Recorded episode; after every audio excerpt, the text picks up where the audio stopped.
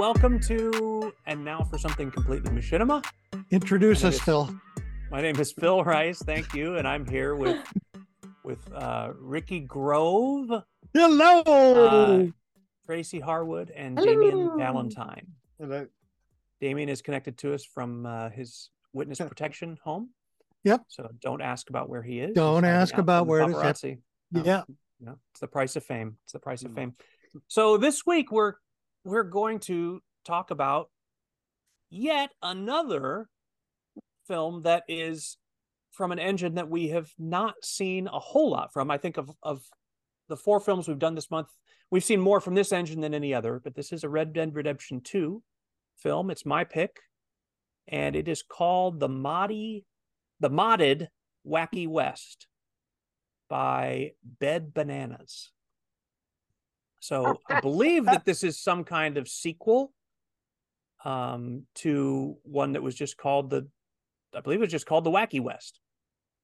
Um, I, I really didn't didn't dig too deep into that. I was just kind of obsessed with this film for what it is, and I think what what drew me into it was what at the time I watched it first was the pinned comment on YouTube, which said something along the lines of this is the most accurate depiction of what it's like having a dream that I've ever seen on screen. and I read that, and then wa- I read that comment before watching the movie and watched it, and now I ca- I can't unsee it that way it really does feel like uh, a dream, uh, maybe a nightmare, arguably, but uh, uh, uh, it's a dream-like landscape, and it, basically, it's this very uh, chaotic journey uh, following, the, you know, the, the character of Arthur from the the game uh, through all these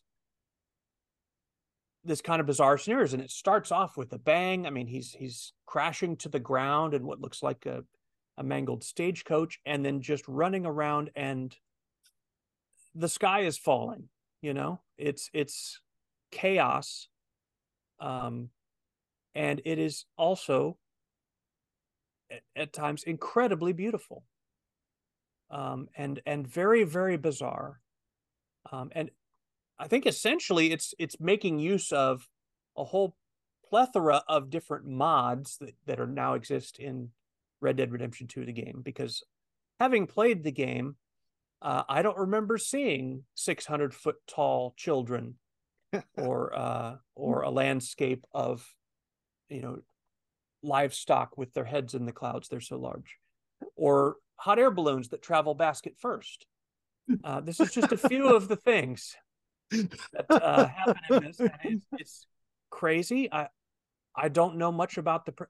Honestly, normally what we would do is is give it the Tracy treatment, which is dig in, find out what did they do to make this, how did they do it. I deliberately didn't do that. I didn't want to know, and so if you know, I I'm probably going to plug my ears if you talk about that when it's your turn. But I I, I want to know as little about how this was made as possible because it's a real it's an experience. And i've watched it many times since i added it to the list for my pick. Um, it is it is this surreal strangely hint of a narrative story in there. As weird as that may sound as chaotic as it was there is kind of an arc with Hmm. arthur and and being almost pursued by this image of this child and it ultimately gets resolved at, at the end in a way. Of course then there's the end joke where he again he gets hit by a flying stagecoach. Yeah it, if it sounds like i'm on something uh it, that's how i feel after watching this. It's it's a real bizarre and just wonderful film that i i find i'm laughing at even though there's not really any jokes in it per se. Uh there's not any punchlines but it's just absurdly funny and interesting and bizarre uh what did you guys think Oh my god. Shall I start? Go ahead. Because I have no idea what to say yet. well, this is I mean, Bed Bananas is his name, isn't it? It says absolutely bananas. It's it's told in some really strange chapters, and it's to me it's it's surrealist machinima at its very best. And to be honest, the only other example of this type of machinima that I ever recall paying any attention to was Lainy Voom's Push, um, Hmm. which, by the way, Phil has remastered for the Machiniplex channel. But it's the only other truly surrealist machinima that I I actually remember seeing, and it's kind of got this this kind of wonderful and weird sort of horror movie with kind of shades of some sort of zombie apocalypse, and it's hmm it's a it's kind of a, a total nightmare focusing on what seems to be the the dream of you know Arthur's dream. And as I, as I was just listening to you talk there, I was thinking, you know what? Does it end where it starts? Is it a circular? Is it a repeating dream? I don't know. Hmm. But Hmm. maybe maybe that's Maybe. It's a good point. maybe that- Yeah. that- Mm. I don't know. Anyway, we got this kind of third person perspective to this. So he's standing all the way just behind Arthur. And thank God, because he really does have these most wacky experiences. You don't want to be seeing it through his eyes. It's kind of this this nightmarish dream from which he seems to never be able to to wake up. And I, I think everything else is in con- control and he's just completely lost. Can you imagine having this dream? I mean, anybody that says this is a, this is my dream, God only knows what sort of life they lead to have Hmm. those those kind of dreams because my wow I, yeah, I couldn't keep up with it. There's this kind of around the world in 80 days come Gulliver's Gulliver's Travels thing going on too, where you've got all these giant and then all these miniature Right, creatures, the right. miniature. Oh, that's, That's right. I didn't think about Gulliver. That's perfect. It's, Yeah, it seems yeah. to me a little bit that, but but they're all behaving in a way that only Red Dead Redemption assets can. Um, it, you know that kind of in that dark way that only they can really. And then this kind of central character, um, this kid, Arthur's nephew. Is he called Jack? I don't know I think so.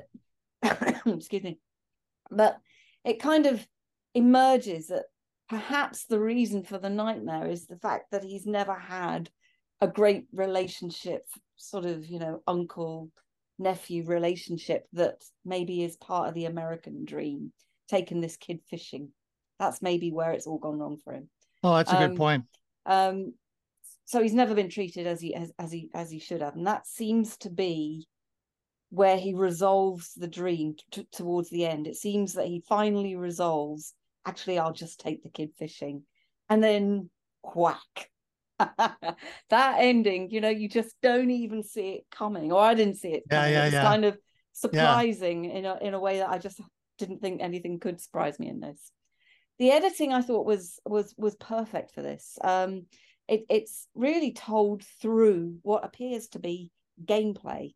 It's kind of glitchy and jerky um but it's also much more than that. Um the character kind of grunts and moans. There's the odd bit of swearing. There's a there's the the, the faint sort of sound design which is presumably captured from the gameplay footage. It, it's really all this needs because the visuals are just the most astonishing thing about it it's it's kind of exhausting just trying to keep up with what what's going going on and and however these things have been modded in this kind of this whole environment.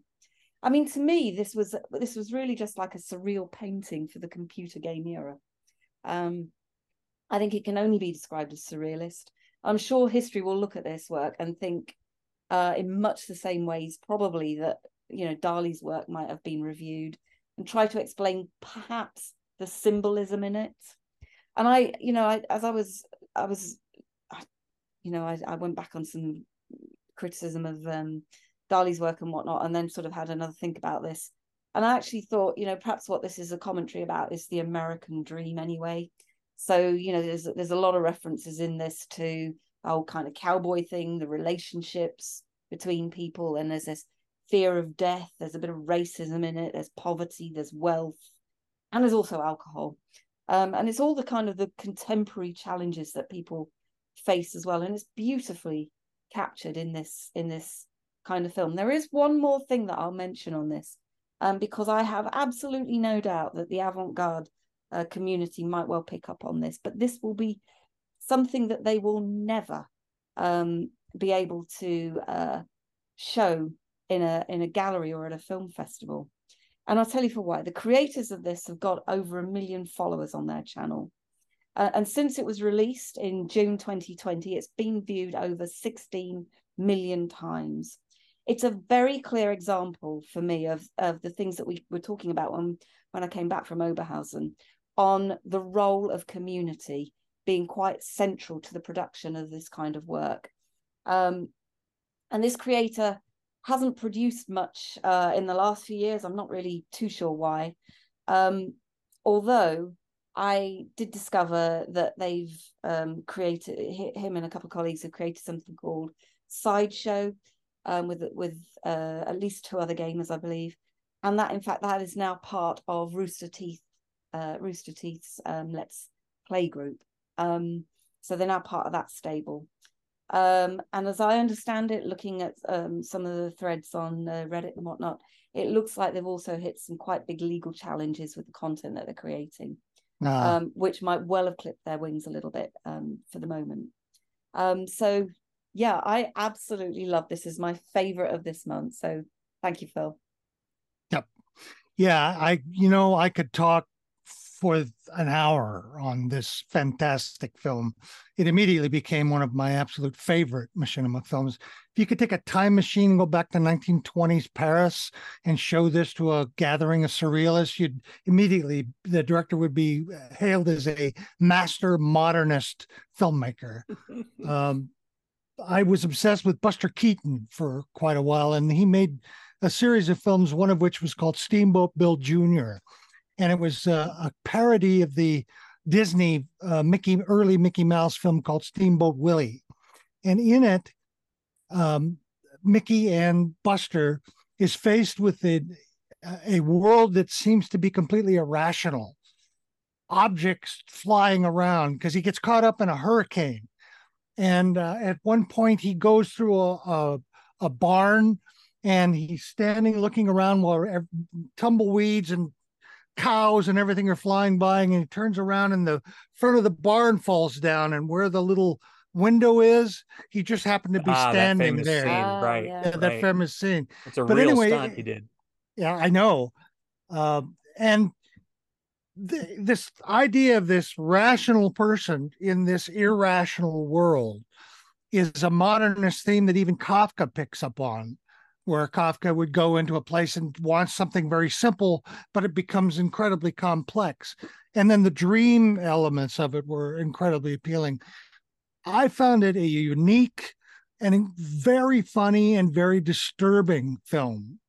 Um, it could not be made any other way but inside of a of a game. And the fact that it's a Western genre as opposed to a modern city cityscape like um, uh, like Buñuel and many of the other surrealist filmmakers used as a particular resonance to American viewers because they know all of the tropes and cliches of the Western.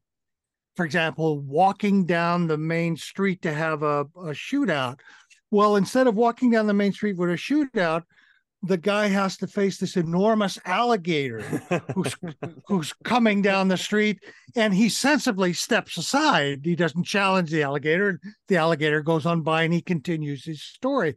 No explanation no his reaction is just a normal reaction to it. It's that kind of weird moment in the film that gives it such such a crazy intensity you know? Other films that i other scenes that i liked was the big fight on the bridge you know where the kids on the other side and the and he eventually gets grabbed by a fishing pole around the uh, feet and gets dragged all around and then falls down. Uh, the violence to the central character makes him empathetic. The fact that everybody's pursuing him has that dream logic and so you you put yourself in that character's place and you say well god i got a a troop massive zombie group of of cowboys trying to get me for no reason that i know of and i'm just trying to get away. And he ends up being able to get a little bit of relief by taking a bath. But unfortunately while he's taking a bath a huge bear comes into the room he tries to avoid it, but a woman comes in and the bear attacks the woman. And rather than being the heroic person standing up to protect the woman, he leaves with the with the screams of the woman in the background as he's trying to get the hell away. And then it goes into this Jules Verne mode where they finally they just barely escape this crowd of of of people and things and objects and everything up into the air balloons. And that finally takes them away. And you think you're going to have a moment of peace. But then suddenly the world, which seemingly is this God, mad God world, takes over and starts moving the balloon sideways. He can't get away from it. And they fall. And at one point, just before the end of it, I recall a scene in which the entire world of the game is stripped away and they're in that space that's outside of the game right. which is such a weird liminal place. And they fall through that, is that they're falling through the game back into the solid reality again. And you think he's going to resolve the issue with his nephew by just taking him out. And then of course he can't because the world comes back and smacks him upside the head. And mm-hmm. that's the ending of the film saying, well, it doesn't matter what you do, this irrational world's going to going to grab you and it's going to turn you around, no matter how rational you try to be. So, I mean, I could go on and on and on, but anyway, it's it's just a little masterpiece of machinima, of crazy machinima that has a rationality to it. It keeps trying to be real. You know what I mean? But the world of the game just will not let them be real. And that conflict and that hilarious juxtaposition of sizes and characters just made it absolutely fascinating. It's a wonderful, wonderful film. Well, I got to try and follow that up now. um, but initially, when I started watching it, I was thinking this is going to be like one of those old school machinima films where they're fan of the game and they decided let's just go nuts and have fun. But there's so much more to it than just that, um, and there's still elements of that with how crazy it gets as as the whole, all the way through. But there's this whole theme of the main character. Uh, he obviously feels guilty about not treating his nephew the way he should have done. He just didn't have time for him and the nephew obviously looks up to his uncle and wants to be friends with him and gets to know him better and have fun together, you know, the way that a young child would. And he, the uncle just said, "No, I can't. Sorry, busy." Um, and he's haunted by this, and that that has manifested itself in this nightmarish experience. And I, I I'm glad you mentioned about the dream comment because uh, that makes a lot more sense as well. This is a, a really wild uh, nightmare experience, and I'm kind of glad that my dreams are not quite like that. um, I enjoyed it all the way through. I was laughing at just how silly it was, but I was also, um, I felt kind of sorry for the child, like because he just wants to connect with his uncle, and his uncle had rejected him, and I felt like, oh, I get why the the uncle was haunted by that experience because obviously he realized he'd done something wrong he, and trying to fix it. And when that end scene happened, I had to rewatch that bit again because I wasn't quite sure I had caught that right because it suddenly it comes out of nowhere and you don't expect it and then it's over. So I had to watch that bit again just to make sure I've seen it. And then I watched the whole thing again because it was just so good and so. Oh yeah, it's a it's a movie that yields great rewards with repeated viewings. You know, gonna, uh, and I think after we finished recording, I'm going to go and watch it again. yes. Hey, I have two quick questions for you guys. One is, how do you think the voices and and dialogue was created? Was it just a, an amalgam of captures from various scenes that they were working on? And also, was there? I don't recall whether there was any music in the film. I don't think there was there was some incidental music. Um, it was very very subtle. Uh, the one scene that jumps out to me with incidental music is the first time that he goes into the uh, tavern, and I think he's looking oh, for yes. his friend Lenny, and all yeah. the Lennies start showing up, and there's this tense music that just kind of builds up there. And I think that there's some underlying music throughout, but it's just so it's just so well woven together that like unless you set out to do so, I don't know that you could watch this and pick out the score as like some kind of distinct piece. It's just all all together uh, into a soundscape. The dialogue that was going to be my one follow up comment after all you spoke is the one making of question I have is how did they do the dialogue, particularly yes his.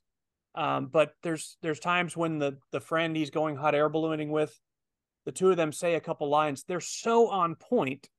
They're so relevant to the scenario that it can't just be that it was randomly captured at the time that that was filmed you know Ah, I see. I see. they, it just can't it's too good like there's there's thousands of lines of dialogue that arthur says that are pre-recorded the fact that he would happen to say that thing's huge when a modded alligator goes by and takes up the whole street i guess Mm. it's possible but that would mean that the creators of the game had to build an awareness into the arthur character yeah, yeah. Not to probable. observe a modded alligator that takes up a whole street. So no, I don't think so.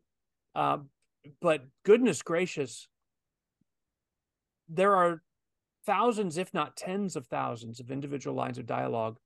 They're not terribly well documented or terribly easy to get your hands on or to trigger from the character. So, wow. Just wow Yes. Yeah. How somebody did that. I, I would guess that there was some kind of machine assistance involved there. By that, I Mm. mean that if somebody was able to get a hold of a data set that told you what all those lines of dialogue were, or if you got all the sound files, run them all through a speech to text thing, and then, then you've got a database with that. I actually, when I was making Obit, I thought I might have to do something like that and was so discouraged because it's like, man, this is way beyond my skill set here, and I can't I can't afford to pay somebody to do that for a quick movie. But it's it's such a disorganized set of data, the da- dialogue. That's a real mystery to me how they pulled that Yeah. off. Other I'd like to know that too. It's tons tons and 2020 tons when of- when this yeah. was released. It was 2020, so I I think it's unlikely that they used a generator. Yeah, I I would say it. I'd so say that they. means Yeah. capture from some other scene or something, and the, Yeah. Yeah. yeah, I don't know. It was maybe, also- maybe the person who makes it runs a, you know, does a Twitch stream, and they're just streaming hours and hours of content of playing through the game. Then at least you've got source files. But to find those lines, so many of the lines feel like they were placed just so because they're so perfect. Mm. Yeah. So it's really an 2020 is achievement. that Also, the dialogue, the dialogue wasn't the kind of direct dialogue you have in a standard drama. It was almost incidental. It's all Yes. thrown away. Yeah. Like one of a, a repeated phrase that I remember, which was just hilarious to me, was "What the hell?" Yeah and What the, the thing hell? is, is that incidental dialogue is built into the game. Like if you just play the game and you're you're controlling Arthur, and if you go to get on your horse and kind of slip off it, he will say something like that, or he will curse under his breath or something. And those are very random. Um, but the fact that these were just so well placed, it's hard for me to believe that those were random. I Mm. think they were captured from those performances, but probably inserted with some deliberation because it's just it's just perfect. Yeah. It's like Perfectly Dali suddenly got an episode of uh, Bonanza to direct, Yeah. Yeah, a- absolutely. and he decided, well, we're going to make some changes here.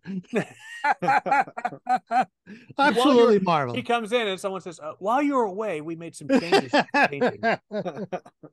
great, great pick, Phil. Just a Oh, so wonderful, wonderful film. It's going to give me pleasure for months It's to come. really something special. It's Yeah. definitely in my. I don't really maintain an all-time list, but this is in it. Uh, yeah, Absolutely, mine too. all-time great machinima yeah. films ever made. Just, Yep. just astounding. Yep. So I'm glad you guys enjoyed it too. Sure did.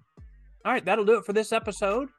Be sure to join us next time. If you have feedback for us, or if you you know agree or disagree with any of our opinions on these films, we'd love to hear from you. You can reach us at talk at uh, what is it? Talk Completely- at completelymachinima.com or comment on our YouTube video or uh, com- uh, you know complain about us on Facebook wherever you want. Yeah, We'll yeah. pay attention. So thanks for joining us. We'll see you next time. Bye.